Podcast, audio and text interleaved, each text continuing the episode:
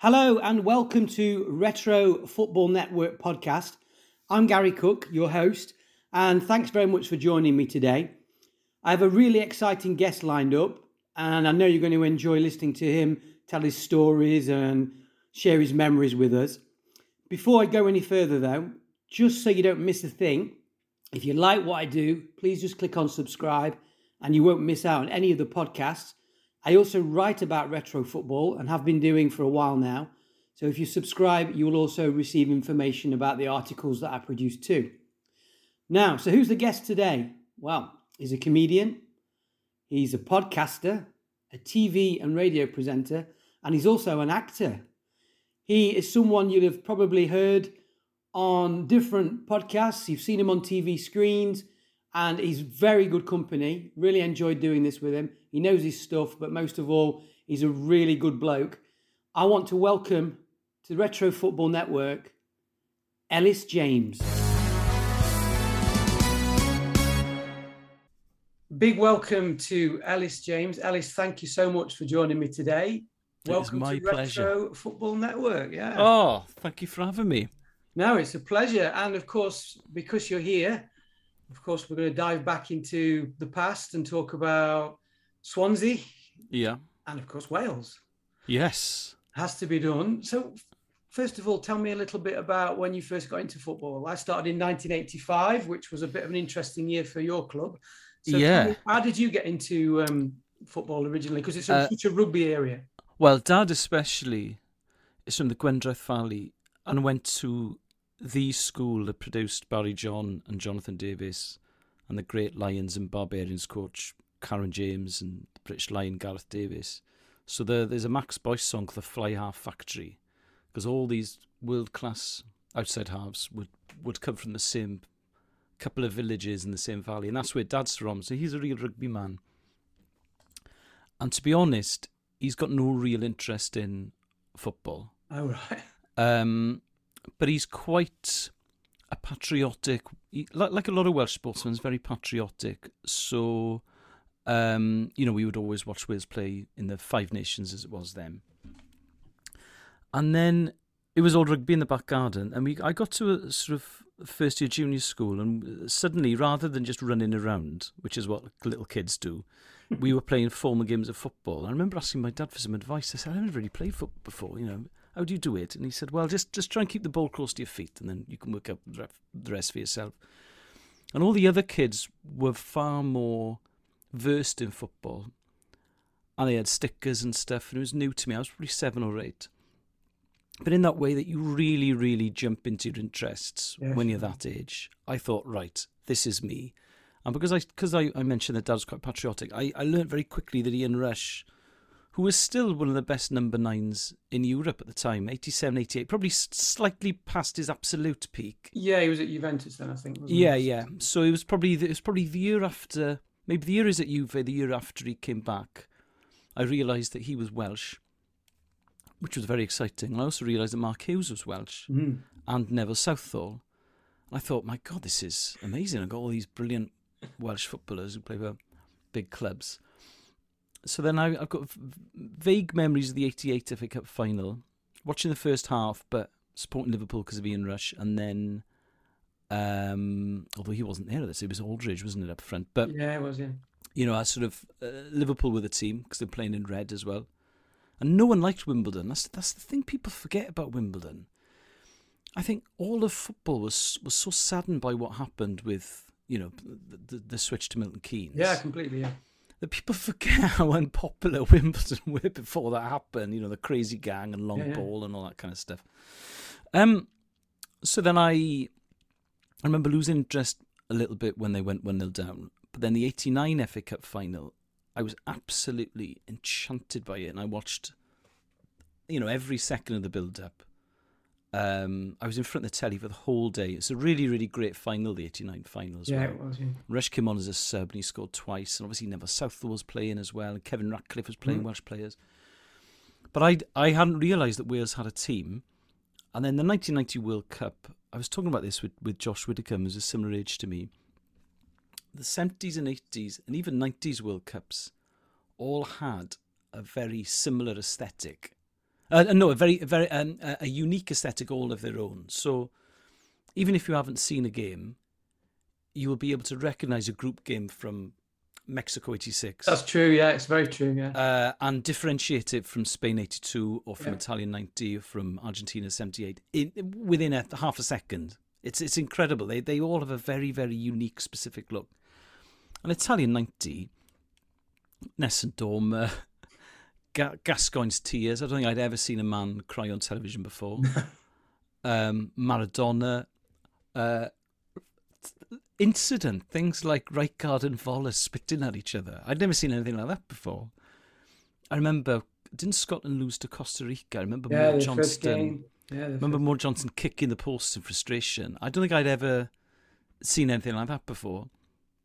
I just thought this, and also was on free-to-air terrestrial television, so I'd come home from school and just watch these players who I I'd often hadn't heard of, but in ninety, I was just obsessed with football.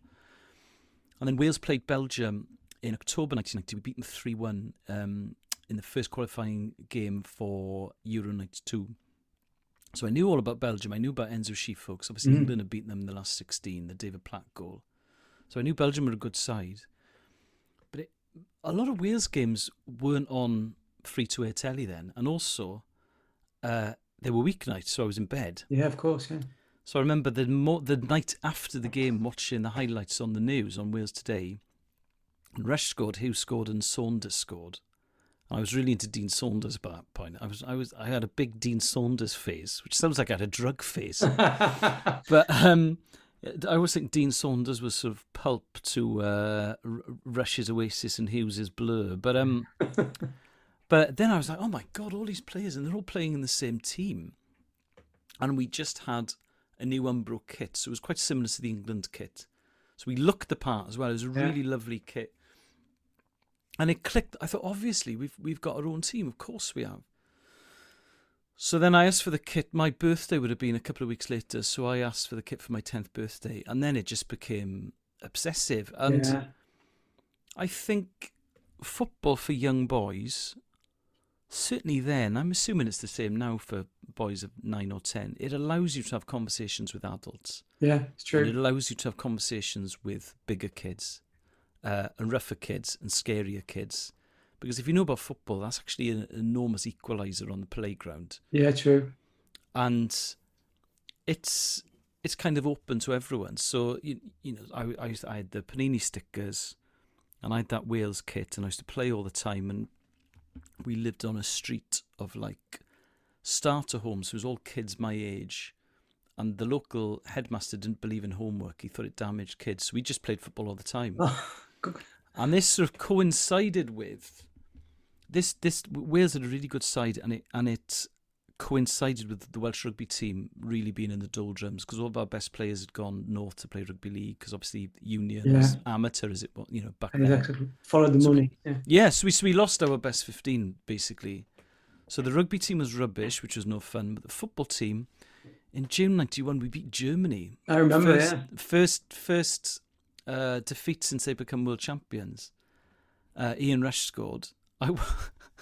I watched extended highlights of it the other day, and uh, it, it's it's an awful lot of firsts at that age. And I remember um, it was the first time I'd cried with happiness, because when the ball hit the back of the net, I just had all these emotions. I thought, oh my God, we're going to get to the Euros, yeah. And then it didn't happen, and we lost that by a point. But another another so near, but yet so far. Yeah, Wales. The the thing with Euro ninety-two. Euro ninety-two is a, is a qualifying campaign I'm absolutely fascinated by. And we were so unlucky, because yeah. in those days, you know, the Euros now is an enormous deal, but it really was the inferior cousin to the World Cup. Yeah, It was it was an eight-team tournament. Exactly, yeah. Eight teams, which makes Ireland's um, achievements in eighty-eight and Scotland's achievements in getting there in ninety-two as well just yeah. all the more impressive, because we came second of the group to Germany, and it wa- it wasn't good enough. No. And you know, the last two Euros for Wales obviously have been brilliant, but you can you can qualify by coming second. We were coming mm. second all the time, but to top the group, it was it was so difficult. Yeah, for, for Italian ninety, speeding and things. Yeah. Yeah. So for Italian ninety, uh, we've got Ratcliffe, one of the best defenders in British mm-hmm. football. Southall, who's still probably the best goalkeeper in the world. Ian Rush, who's one of the best strikers in the world, and Hughes, yeah. and then Saunders and a couple of other decent players. Our qualifying group for Italian ninety was uh, West Germany, Holland, and Finland. You're like, well, Holland have just won Euro eighty-eight, and Germany are about to win the World Cup. I mean, it's just it's it. We were very unlucky. In, and England, you know, England struggled to qualify in the sort of in the seventies. It was it, it was hard. Yeah, exactly twice. Yeah, they didn't do it. Yeah. Um. So uh, then it, and then as well, it's just a new world and a new culture, and football mm. fans were slightly different to rugby fans. It felt a little bit of a subculture because the media in Wales in those days was so rugby-centric. Yeah, I imagine, yeah. You did, um, you kind of stuck out a little bit if you were a big football fan. And because we'd had this bad record, I mean, at, at that stage, it would have been thirty-two years since we'd been in a World Cup. Yeah. People thought it was a... a waste of time, and I, I really really kept the faith, and um, I had a very very enthusiastic geography teacher at school, and he used to organise minibus trips to the matches because I, I didn't go with my old man. I went with the school. They were the, right. Okay. He well, take, this is just to watch. This is to watch Wales. Yeah, he would take like four hundred kids. Yeah. Wow. Yeah, it was amazing. And um, for the game against Romania, where we had to beat them to qualify for U S A ninety four. He'd been doing those trips since nineteen eighty, since the old British Championships. Mm-hmm. And, and you know, he'd been taking bus trips to friendlies at Ninian Park. I mean, very, very poorly attended matches.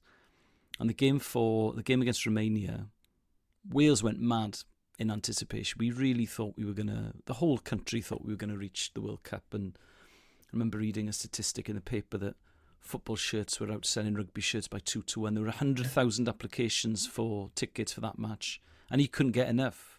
And he rang the F A W and he said, whoa, whoa, whoa, whoa, whoa. There were three thousand five hundred at Ninian Park. Bit of loyalty, Costa, please. For the, for the Costa Rica friendly that ended you know, nil-nil or whatever it was. Yeah.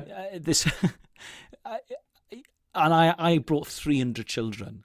So this is, this is you, you have to find the tickets. And they did, actually. Wow. Yeah, yeah. So we all got in. So I was there for the match. And at that time, you know, having come very close to qualifying for Euro ninety-two and come very close to qualifying for U S A ninety-four, I thought that's the way it was. I thought yeah. we had a, a, a good team who always had a chance. And then the next seven or eight years were, were terrible. But I was I was involved then. I was... Uh, too late. You know, yeah, you'd already... Too late. Yeah. I jumped in feet first. It already bit you, hadn't it? With, with the Romania game then, I mean, obviously... Romania had played at the World Cup. We got Hagi and players like that. So obviously they were not going to be taken lightly. But he was incredible. Yeah, he was really incredible to to have seen him up close. What a what a footballer! We and knew then, they were a good team. Exactly. And, I mean, at that period under Terry Yorath, Wales was just I don't know. They were so strong, as you said, because of the players they got. You had to fancy your chances of. You're doing something. And Romania, one of them teams where you just didn't know on the day. Yeah.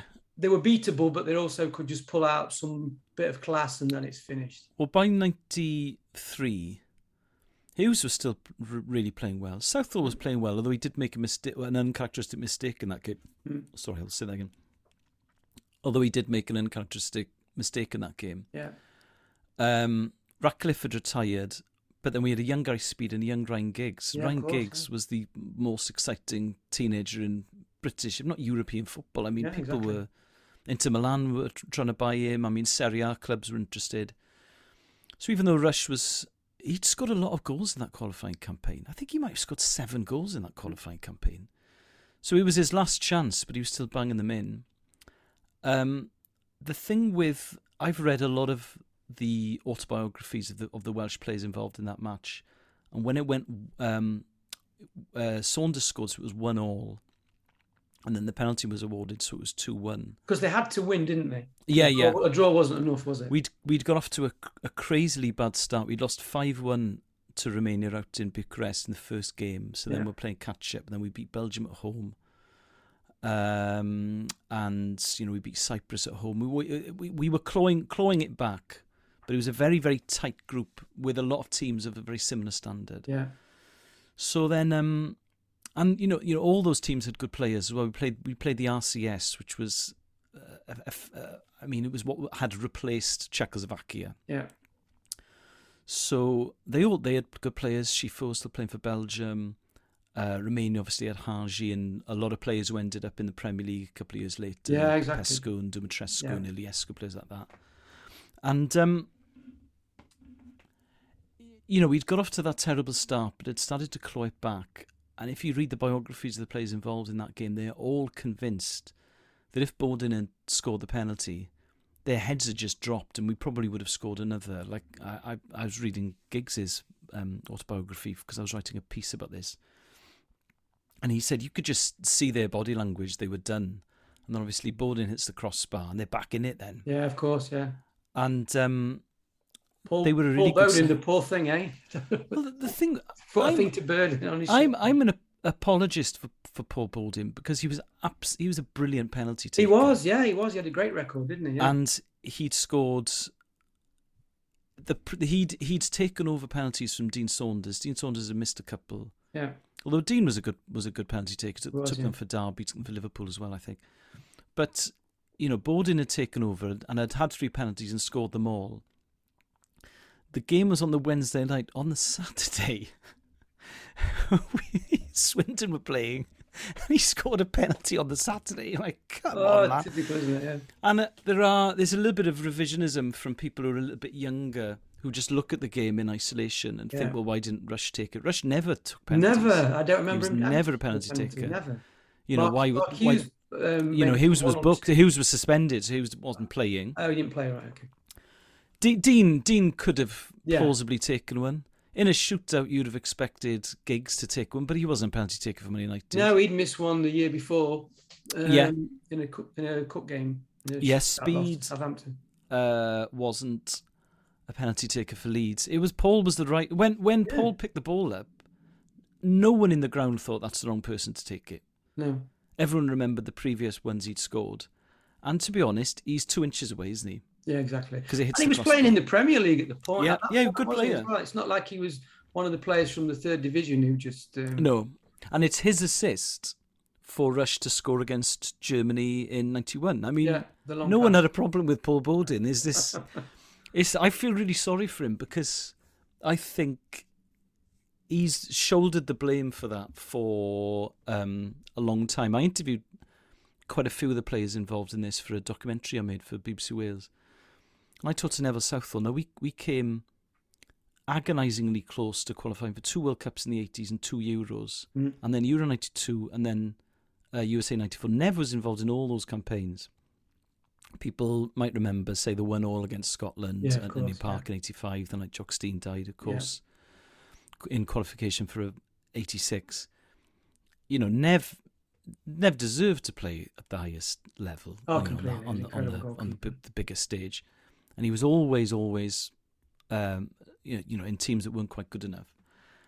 And I, I said to him once, I said, are you not, are you bitter about this? And he said, No, I, he said, I think the fans are, are worse than the players because we were the ones on the pitch trying to make a difference. Mm. We could tell we weren't good enough. And I think footballers can often be a bit more sanguine about it because yeah. they've, they're the ones making the effort. It's, it's the supporters on, on the on the terraces and in the stands who are desperately trying to make a difference but can't. Exactly, ones. yeah. It's like who, the expectation perhaps as well was a bit... Yeah. So Nev... I wouldn't say he's over it, but I mean, he. I think he's got a diff, he's got a very healthy attitude to those defeats. But watching the those players, that was the end of that cycle. That it was the end of that generation. Watching them all trudge off the pitch at the Arms Park was horrible because you you knew really. Yeah, exactly. Was, yeah, knew it was the, the last chance for so many of them. Yeah. Oh my God! But again, I just by that point, it was a little bit before music came into things. Yeah. I mean, Welsh football was, was on the up at the time, so we, we used to get the Western Mail, which was the sort of the yeah. big newspaper in South and West Wales. Yeah, I knew the paper, yeah. And they would usually try and find a story about Welsh football. And I would, I think the reason I've got such a memory for that era is a, it's it's pre my mind being melted by smartphones and social media. And you couldn't actually access very much information about the team. No, exactly. Yeah, you try to consume everything you can because yeah. it was so limited. So you'd you'd read the programmes yeah. again and again. Yeah. And then any articles I'd cut out. Yeah. So you're effectively revising. And I should really have, have uh, approached my exams in this kind of way. But that, that was that was that was never going to happen.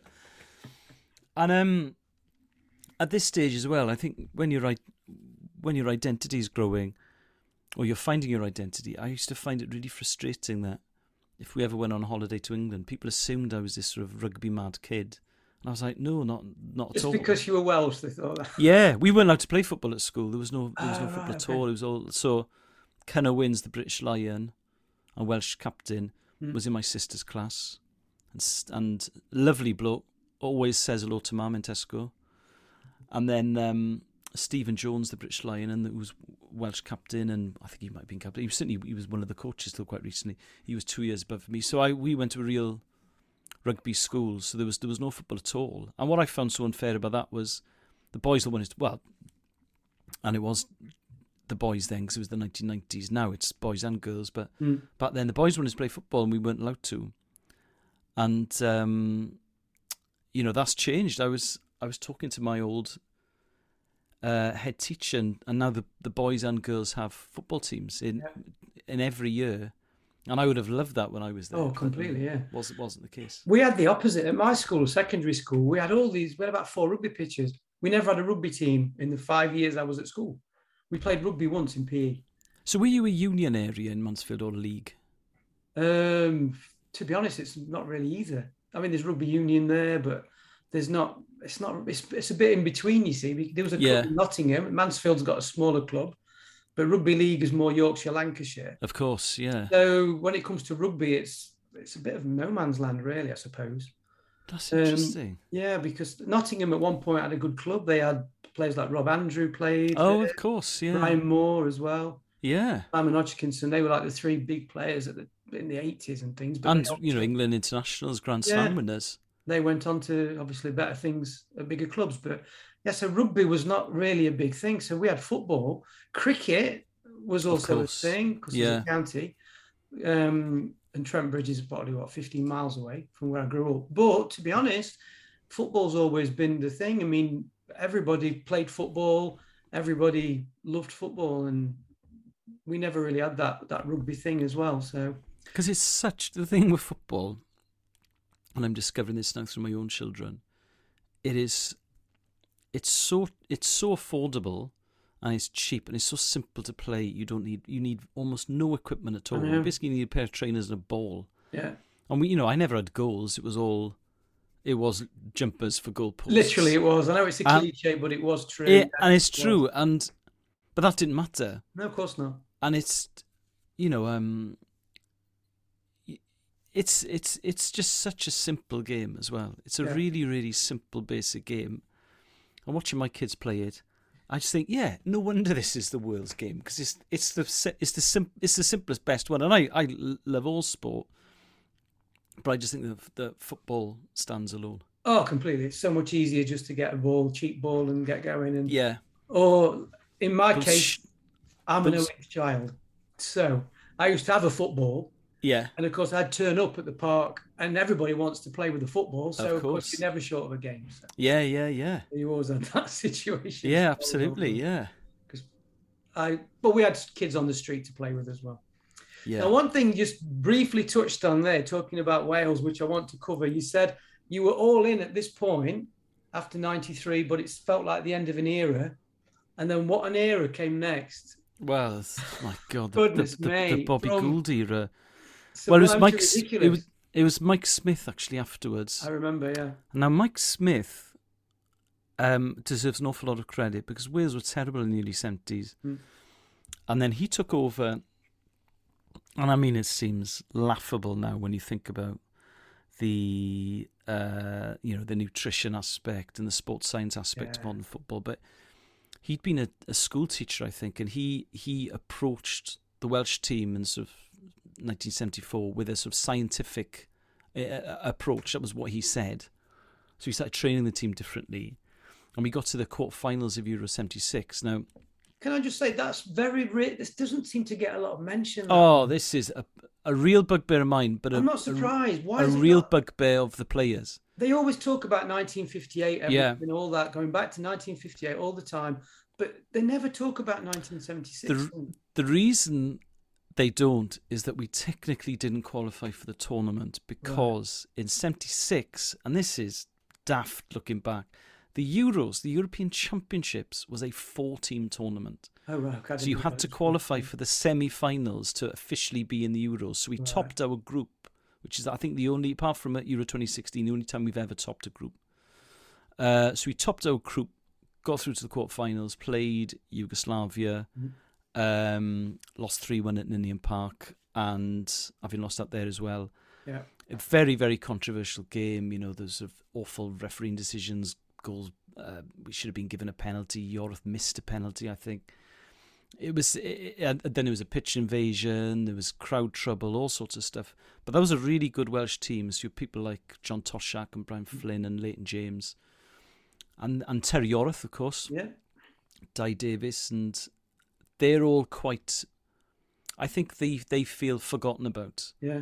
Okay. And if it had been a tournament like, you know, the modern day, it, it would be a big story. But because it officially wasn't the tournament until the semi-final stage, they've they've it's kind of been forgotten in the mist of time for some reason. But I think by them, but Mike Smith had managed that side, hmm. so you know, um, it was. I remember when Saturday comes, when we re-employed him, he hadn't worked in football for years, uh, and had been a pundit. I remember when Saturday comes said it would be like England, England sacking, sacking Graham Taylor and replacing him with Jimmy Hill, like it was. And I, I, I'm Mike came really close to qualifying, came close to qualifying for seventy-eight as well. I mean, he he was a good manager, but he yeah. hadn't done it for a long time, and the, the F A W was skint and had run out of ideas effectively. Yeah. So then we had Mike Smith. We lost to Moldova in their first ever game. We lost to Georgia as well. They, I mean, it clearly wasn't working for Mike. So then they brought Bobby Gould in, who apparently, when you when you read up about it, if you read um, news reports from the time, he apparently gave an absolutely stunning interview. So he, he came down to Cardiff. Uh, and just absolutely wowed the F A W with this interview. I'd love to know what he said. I know. I, I don't know. You get this impression that he could probably be, I don't know, maybe a bit charismatic or something, or just yeah. Because of course it's long before PowerPoint presentations. Of course, You're yeah. Not going to do anything like that. No, no, he wouldn't be. I know he would have been very old school. I imagine. I reckon. I imagine he was. Yeah. I think he, I'm. I'm. I'm guessing, but I'm assuming that he was going to try and bring in crazy gang spirit to the national team and the F A W. He probably mentioned the eighty-eight Cup final about yes. seven times in the interview. Yeah, I'd assume so, yeah, because obviously that was still relatively recent. Yeah. But I mean, admittedly, we had players who were at the end of their time. Of course, yeah. Uh, Rush and uh, Southall and a couple of others. Ratcliffe had gone by that point. We still had Gary Speed, we still had Ryan Giggs. Mark Hughes was still playing quite yeah. well. Saunders carried on as well.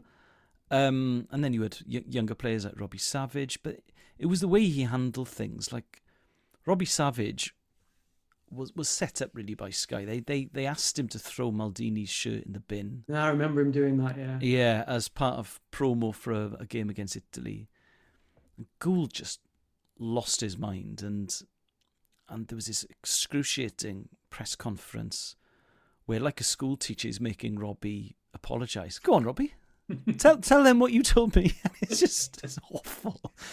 And then we lost to Leyton Orient in a friendly, and uh, he made the players... I'd love tri- to know who was in that Leyton Orient team at that time as well. Well, it was a lot of trialists, which right, makes it okay. even worse. So there was... um, uh, Yeah, it was uh, Peter Garland scored the winner for Leyton Orient. Now, Peter Garland... He'd um, he did about twenty games for Tottenham, right? Okay. Sort of late eighties, early nineties. I don't remember him at all. No, but I mean, uh, twenty games at most, I think. And then, then he'd had a. He, I think he played at Charlton a little bit. He was a. We've used Peter Garland a lot on Fancy Football League, so I've, I've got to know him now. He's a lovely bloke. But I think he had one or two games at Charlton, I, I think. But he was a trialist looking for a club, a journeyman, yeah. and he he scored the winner.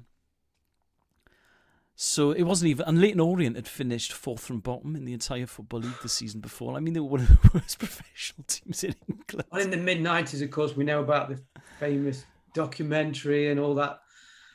Situation. Yeah, of course. Yeah, yeah. State, they're in such a mess and everything. And you know, yeah. it was... I know a few people who were at that game, and we it was just a shambles. And then he... He, we played Cumbran, uh, who were in the what was then known as the League of Wales, mm. and we did beat Cumbran, uh, but he brought himself on. You know, he wasn't eligible. He was English. He was in his fifties.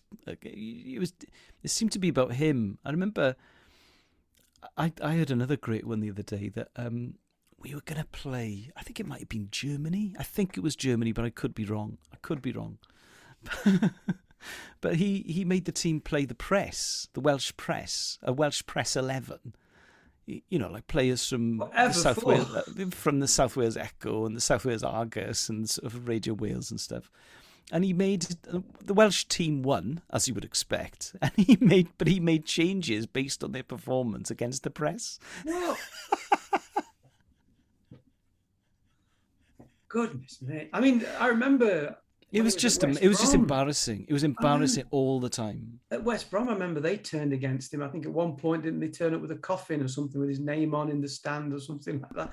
They yeah, were, I certainly divided a lot of um, fans. I mean, obviously he's, he's had success in management in some levels because yeah, and I know people who've worked for him at Talk Sport, and they all say he's a lovely bloke. Yeah, I've heard that as well. I've um, I, I I've got good friends who worked with him and, and will not hear a word a bad word said against yeah. him, but it was he was the he was the wrong person for the job, and yeah. I think we, you know, Welsh football is cyclical, so we're we're on, for instance, at the moment mm. we're on a downward cycle because we're just waiting for the next similar things happened, hasn't it? The superstar. Best players have got old at the same time. Yeah, and there's the bit where you've got really really promising players.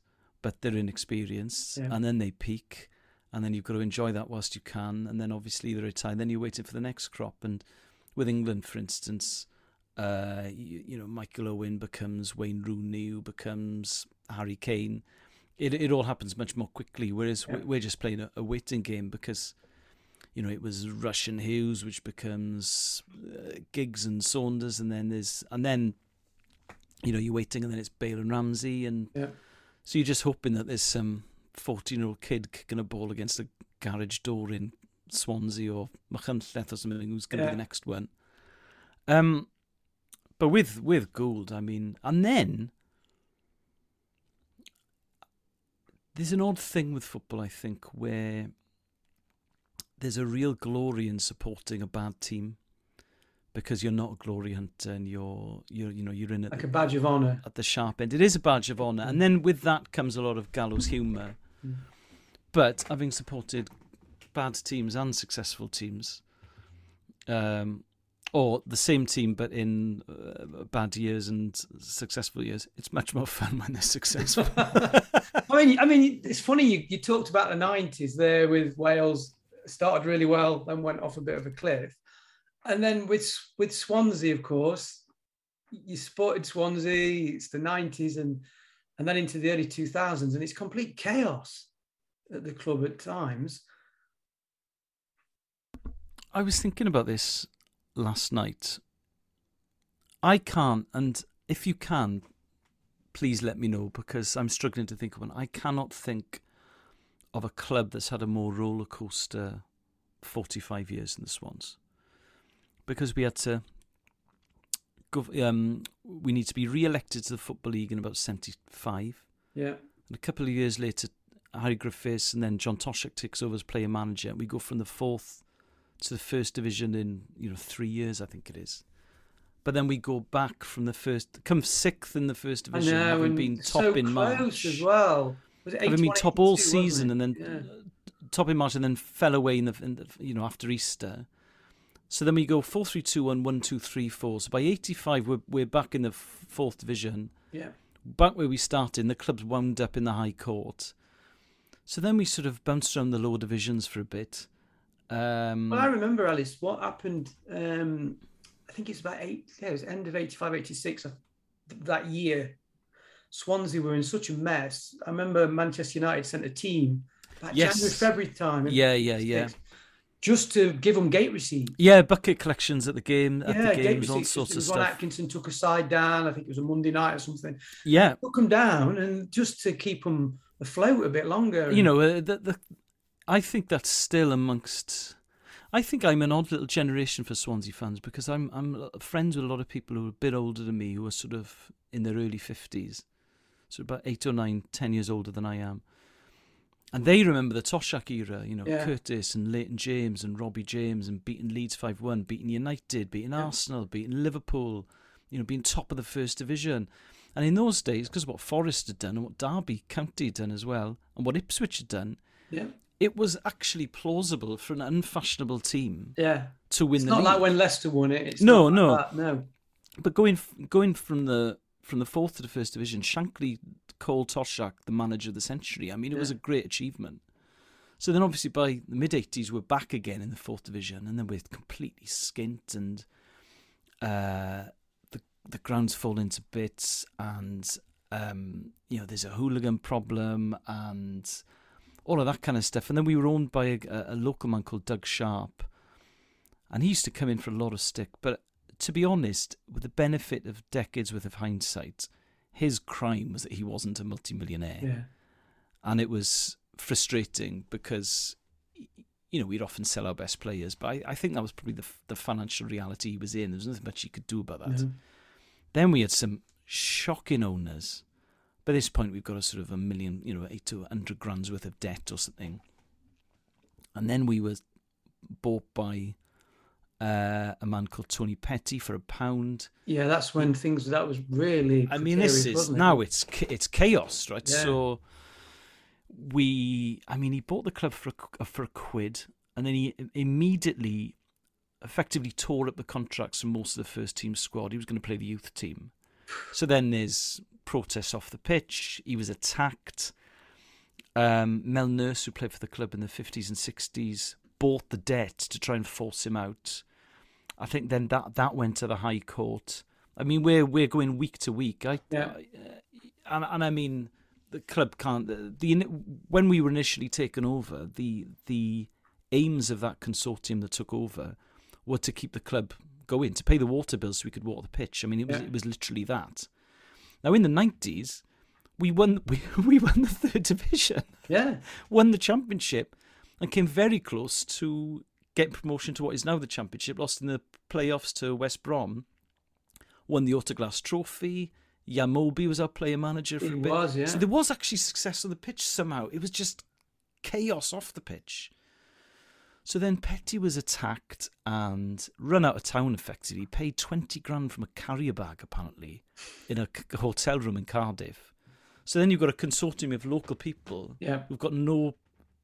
background at all, no experience at all in running a football club, running a football club, and then we go from, we we came, we were within minutes really of falling out the football league. So we had yeah. to beat Hull on the final game of the oh two oh three season to stay in the football league, and we would have been the first team who'd been in the first division to have been relegated yeah. from the football league.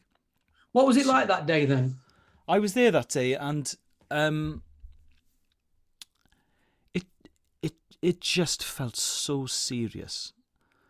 Like, I've been to cup finals with the Swans, and I've been to playoff finals with the Swans, and I've seen us, you know, relegated. But there was something about the trapdoor of yeah. going into the conference as it was then that just felt so serious. And what was so sad was that there was actually with the consortium people like Hugh Jenkins, who became the chairman, and Lee Dineen. They were, and they, and I think it's quite sad the way this has turned out. They're now quite unpopular in Swansea for the way they sold the club a few years ago. But at the time, there was enormous optimism about the club yeah. off the pitch.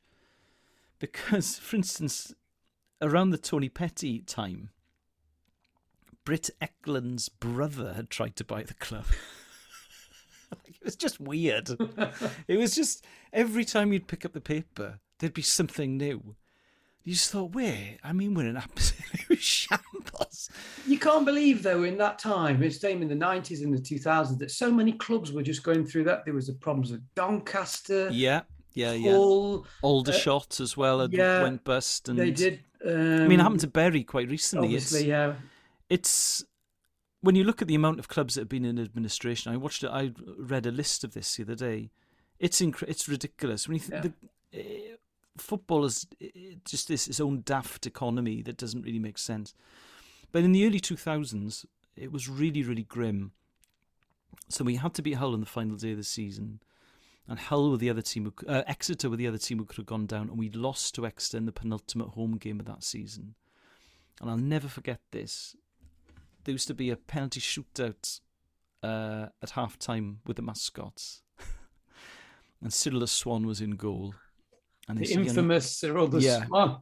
Who'd kicked off Zampa the Lion's head and had been banned by the F A and all that sort of stuff. And the thing, so Cyril Swan's in goal. And in those days, they used to, they used to do the the penalty shootout in the proper goals on, on at half-time. Now they yeah. do them in the little plastic ones on the yeah. side. But it was the proper goals. And it was an older-looking mascot, and he very confidently drilled a penalty past Cyril Swan's outstretched wing. And he was, he looked older than all the other kids, right? And he ran towards the North Bank. He took his top off, and he was an Exeter fan. What? So, so they're bottom of the table, and we're, you know, third from bottom, whatever it was. And we're playing them as penultimate home game of the season, and we're losing one nil. So he takes his top off, reveals an Exeter top. And kisses the badge, and the North Bank sort of goes ballistic, and he's, oh, naturally, he's yeah. giving it the big one, shepherded off by stewards.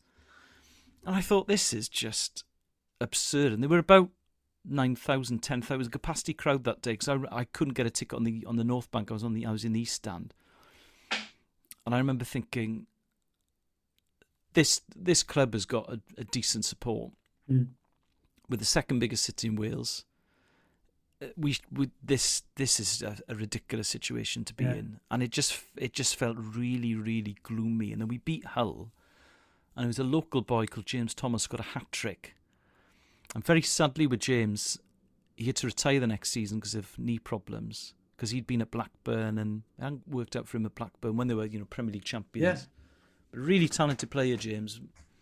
Played a lot for Wales under twenty-ones. You know, thought he might get a full cap. But the hat-trick he scored on the final day, and because the Vetch was terraced on three sides of the ground, yeah. it was a very, very old-fashioned ground. And you can't really get that kind of experience in a in a modern stadium. Yeah. And all, it was one of the last games of its kind in that, oddly, and you can watch this on uh, YouTube, Dutch television had decided to make a documentary about Swansea and Exeter. So they were following fans of both clubs, and they they then, you know, when we're so we're two one down just before half time, so we're we're going out the league. Yeah, of course. It's yeah. Cur- cur- curtains. So they they show footage of Exeter, and because it's the pre-smartphone age, people are being texted updates, but they can't get signal. They've got yeah. transistor radios to their ears. So then you're getting all these weird pockets of celebration all around Saint James's Park as the news is coming in. And then James scored a penalty just before half-time. So I think at that stage we were we were technically safe, but it was very tense. I just thought, this is this is madness. But to be yeah. honest, it was the it was the springboard we needed, because the season after that summer we then got Lee Trundle. Yep. Lee Trundle absolutely revolutionised the club. Completely, yeah. And he, he made it cool to support the Swans, and he was on Soccer A M with his showboating. He came he at the really... right time for that, didn't he? Just yeah. before YouTube started taking off, and before YouTube yeah. arrived, and he said Soccer A M, and he got these yeah, tricks and things. He and... was a sort of pre-social media viral star, if you like. Yeah. So then, obviously, so Lee came, and then we and Brian Flynn stayed, and we had, I think we came tenth, I think, the next season. But after that, we got promoted, and then suddenly we're in League One, and that felt a bit more like us. Then you get promoted to the Championship, and I think, to be honest, when you're looking at the size of the city and the catchment area of the club, I think the Championship is where we are yeah. most naturally. I think. That's probably a fair point, yeah. Um, and then being in the Championship felt brilliant, and then to go to the Premier League, being owned by local, having local ownership with fan representation from the you know on the board, guaranteed with the trust. Yeah, it was just it was great. It felt like, and it just felt like clouds had lifted from the club, really. Well, that, it was, that game. Yeah, was, but I, I can't think of any another team that's had such a role. Watford, maybe Luton, I suppose, would be a good shout. Maybe Brighton, perhaps. Maybe they. Yes, Brighton's a good example. Actually, because they had they lost their ground, didn't they, and everything. And they... Yes, that's a very good point. Yeah, Brighton probably. Luton, I th- I've got this theory that the way football is when you're about ten is what you think the natural order of football. That's is. Exactly right. I'm exactly the same. So I was ten in nineteen ninety, so I think Liverpool should be the best team. Uh, I think Luton should be a good side and in the yeah. Premier League. Yeah. Um, Coventry, Q P R. Covent- ah, Coventry, great example. Yeah. Coventry are a Premier League team as far as I'm concerned. And so, yeah, Luton, because they ended up in non-league, didn't they? Yeah, they did, yeah, they did. And they went into administration. They lost so many points with administration. I mean, Bournemouth, they... but they... They had similar financial problems, but they'd never got to the levels of Luton had. No, as no. You said, because eighty-five was my first year, so you got Luton, Coventry, Q P R. Oxford United did as well. Yeah, Oxford came up at the end of that season, so you got Oxford, Watford. All these teams, for me, I thought it was standard until I started yeah, yeah. a bit of research and realised they'd only been promoted about two or three seasons before. Yeah. But it was normal for me. Sheffield Wednesday, for me, were a massive club. When I went yes, to absolutely. When I went to Hillsborough, I just thought, blimey, this is must be one of the biggest clubs in, in England then. Well, they they probably are. If you look at the yeah. the amount of uh, competitions they've won, the amount of league titles they have, the amount of F A Cups they have. I mean, ninety-three, they got to both finals. They got yeah. to Coca-Cola Cup final and the F A Cup I final. About myself, yeah. And um, huge, huge support, Sheffield Wednesday. Yeah. Like I was in London uh, the day of the playoff final when they played Barnsley. Yeah. You know, they are... They're they're enormous an enormously supported club, yeah. and also a very historic club as well. Sheffield Wednesday, completely. Yeah, it's we it's like we played. I remember us playing Leeds in League One. Swans. I remember going up to Elland Road with the Swans, thinking Leeds United in League One. Yeah, I remember us playing Ipswich in the F A Cup third round in January, and we were probably League One by that point, but they were Championship. We took about two and a half thousand fans to Portman Road because they were regarded, especially by our older fans, as a big club. Yeah, of course, yeah. You know, UEFA Cup winners. Yeah. And um, I th- I always find it quite sad when I talk to someone who's much younger who thinks that Sheffield Wednesday are a lower league team or that Ipswich are a lower league team or Luton, because I think, well, you haven't done the background reading. You need to do the background reading. And and that's the thing. I'm... I probably sometimes I'm a bit of a football snob like that, I think. Oh, I am, absolutely. When I meet people even the same age, I mean, I'm forty-six. I mean, I meet people the same age. And if they're a similar age and they don't know some of the stuff I know, I kind of judge them. It's terrible, really, Alice. I'm really mad I, for that. I just think football's got such a rich history. Yeah. And I, I will admit, right, I think the Champions League... The the knockout stages of the Champions League is probably the most exciting it's ever been.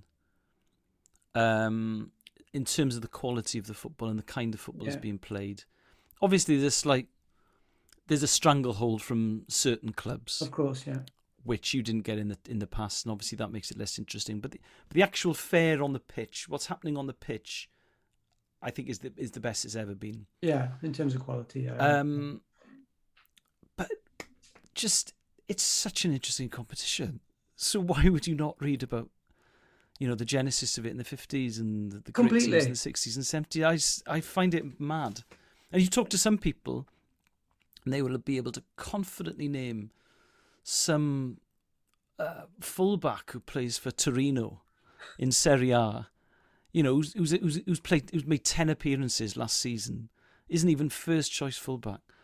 And yet they won't know that uh, Ajax won it in the seventies. Yeah. You think, come on, mate. I think that some of that's to do with like the football manager, FIFA, yes, because you've got course. all this access yeah, to and players FIFA now. And stuff. Yeah, and that's why online a lot of people will say, "Oh, my club needs to buy this player just because he's good on them." video game. Yeah, yeah. And in reality, yeah, yeah. they've never seen him play, and they've no idea yeah. if he's good or not. So I, no idea.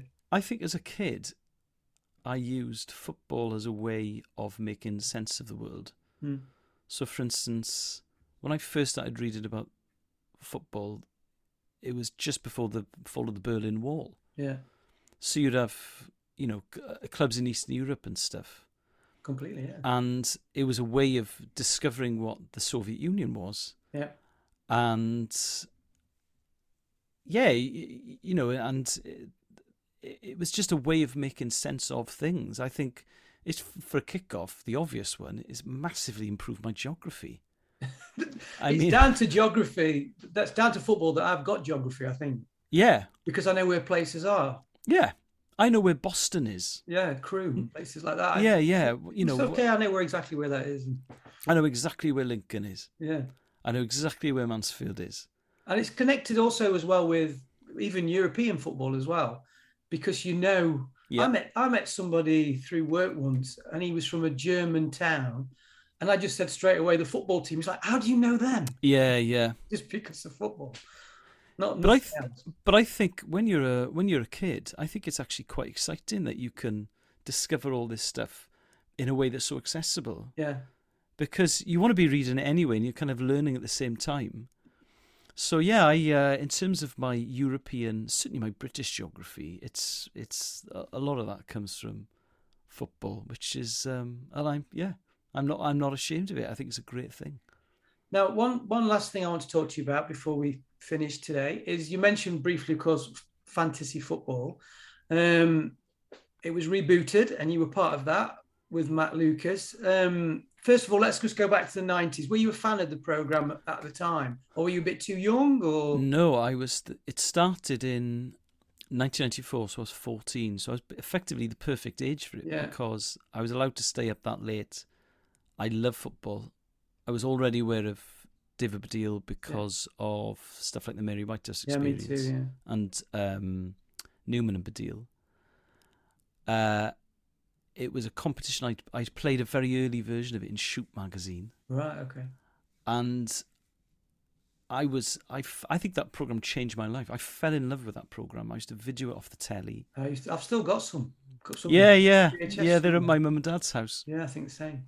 And what I loved about it was, in those days, it was. Uh, I think there are a couple of. It had a couple of amazing strengths. There was, it was effectively fanzine culture on yeah. on the telly, uh, and it was the only program that was made for supporters by supporters. So, you know, the, the very very rarely did they have ex players and pundits on or journalists. It was football fans. Yeah, and anyone who's ever liked football will know if you put football fans in a room together, they will always have something to talk about. Exactly. And so if you if you've got I don't know um, Nick Hancock, who supports Stoke, and Alison Moyer, who supports Southend United, on a sofa, they will be able to talk, and they are funny people, so it's yeah. going to be great. So I absolutely adored that program. Um, and what I liked about it as well was that it's. Uh, it didn't talk down to fans, so it talked about a lot of seventies football, which was before I was born. Yeah. But it, it, it kind of expected you to know, and if you didn't know, that was your fault, but I liked that. Yeah. So it introduced me to a lot of players and a lot of things that I hadn't seen before. So yeah, so I was I was just a huge I was a huge fan of it, and um, obviously I think with that programme, there are, looking back, there are things that they uh, have had to apologise for that they're embarrassed about. Yeah, with today's culture and um, things have changed, haven't they? Yeah.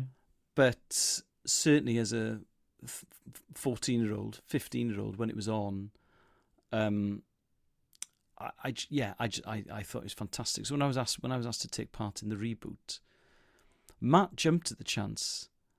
I had to think about it because I thought I really, really don't want to mess this up, and if I mess this up, I would feel terrible. I can understand that. I can understand that. It's um, like being in a, a, a band. Or something, and the, yeah, they, they need to replace the guitar player, and you don't know if you think, yes, no, I don't, I don't want to do that. The last one was excellent.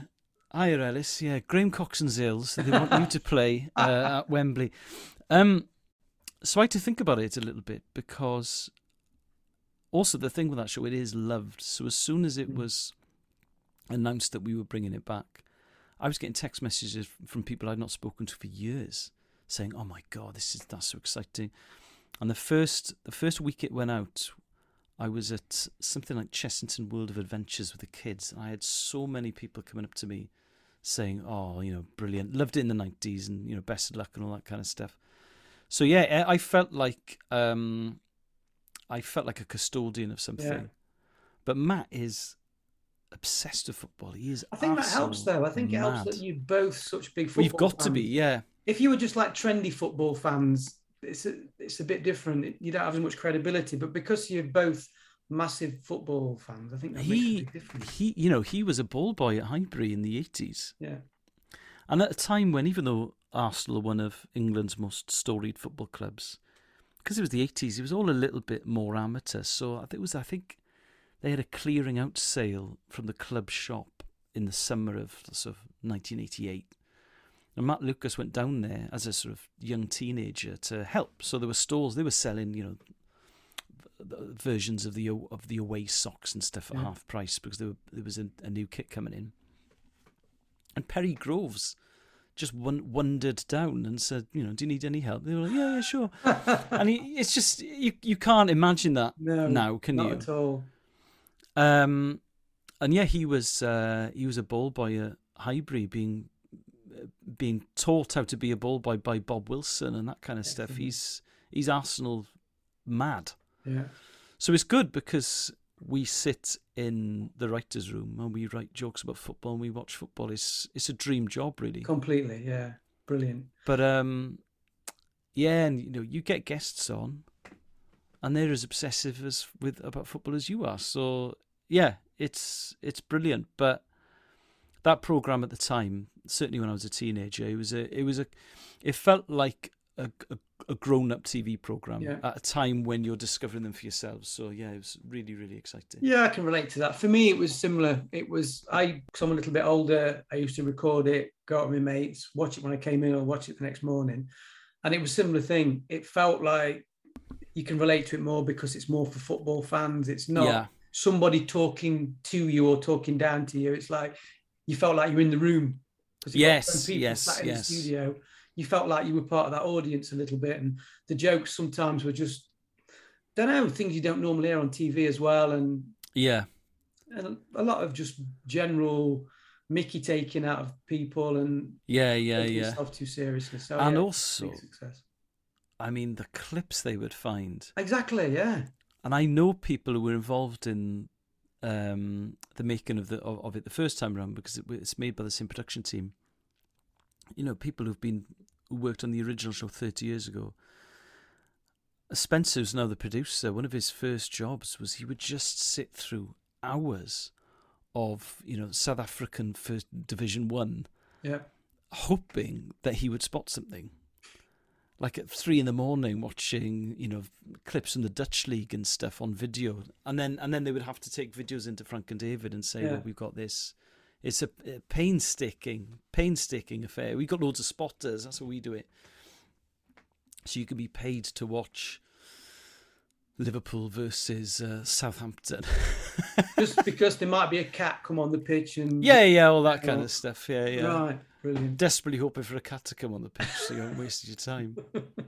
Just the last thing then for today, Elis, just want to ask you, um, what's a great retro football memory for you? Away from Wales, away from Swansea, something that perhaps people don't talk about.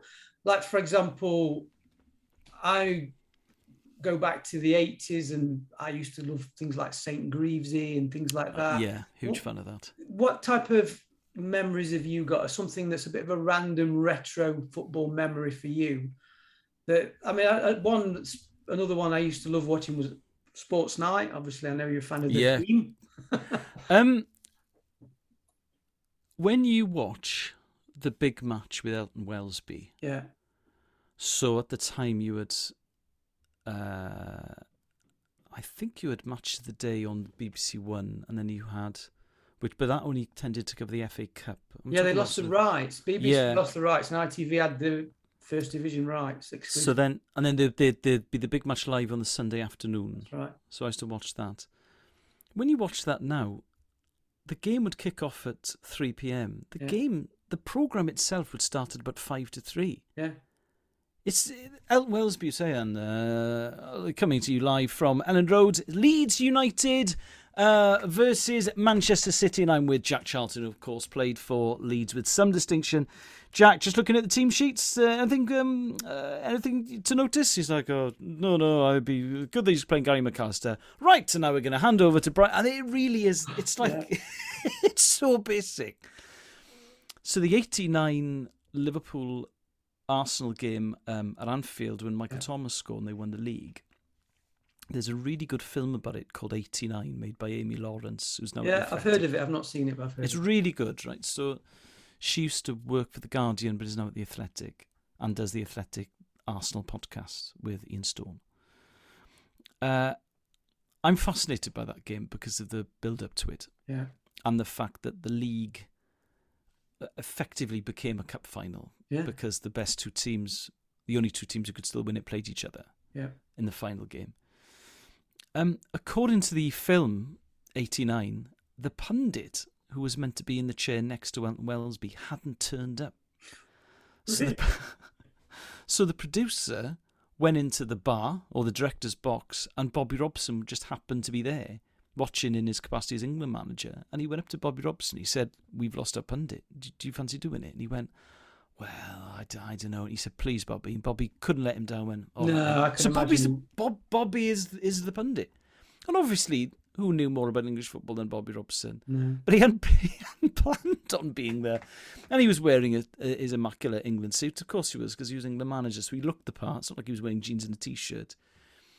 It's just I cannot believe that in my lifetime things were that amateurish and left yeah. up to chance in such a way. And yet, three years later, we saw complete change. Sky turned yeah. into like an American thing with helicopters yeah, yeah, coming yeah. down, and Richard Keys dressing like it was on yeah. E S P N or something like that. Yeah, yeah, of course. Yeah, but yeah, it's just uh, yeah. Even you know the broad the I T V broadcast from that night from eighty-nine.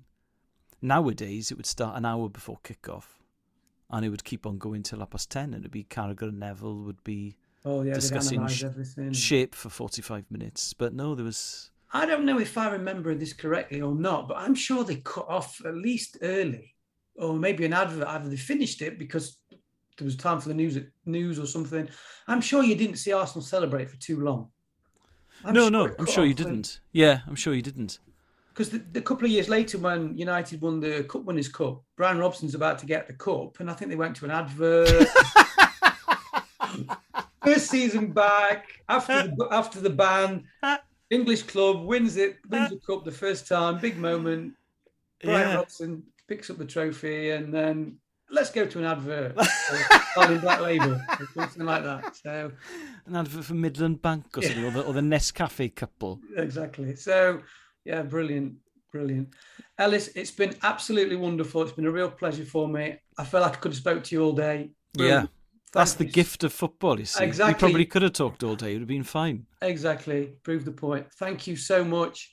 And take care and good luck. I mean, before we go any, I, I saw you've started a new podcast. Maybe it's a chance for you to yes, push that a, a little bit. It's a new history podcast yeah. called uh, Oh What a Time with Chris Scull, who does an awful lot of stuff for West Ham United and does yeah. the Quickly Kevin podcast is, yeah. with Josh Widdicombe. So a lot of your listeners will recognise Chris, and Tom Crane is a brilliant comedy writer, yeah. writes on The Last Leg and writes on Fancy Football League, in fact, big obsessive football fan. So the first one came out uh, yesterday on um, July the seventeenth, so it's, they're, they're available at Oh What a Time on all your normal podcast platforms. Fabulous. Well, good luck with that, and thanks once again for being here today and um, sharing some of your memories. It's been a real pleasure. My pleasure. Thank you very much for having me. No problem. Take care. Bye. Big thanks to Elis James there for sharing memories and stories about Wales and Swansea and some of his other football memories too. Really grateful to Elis for being my first ever guest on Retro Football Network podcast. If you enjoyed that, please click on subscribe. There's a lot more to come. More guests, more articles. You won't miss anything if you're a subscriber. There are some things that are behind a paywall, some of the articles. It really is so cheap. All you have to do is click and you'll see that it's really cheap. So I'm hoping you'll think you'll get your money's worth. So there'll be new podcasts coming, new articles. So don't miss a thing. And I'll speak to you and see you soon. I'm Gary Cook. This is Retro Football Network Podcast. Thanks again for being here today. Take care. Have a great day. Bye.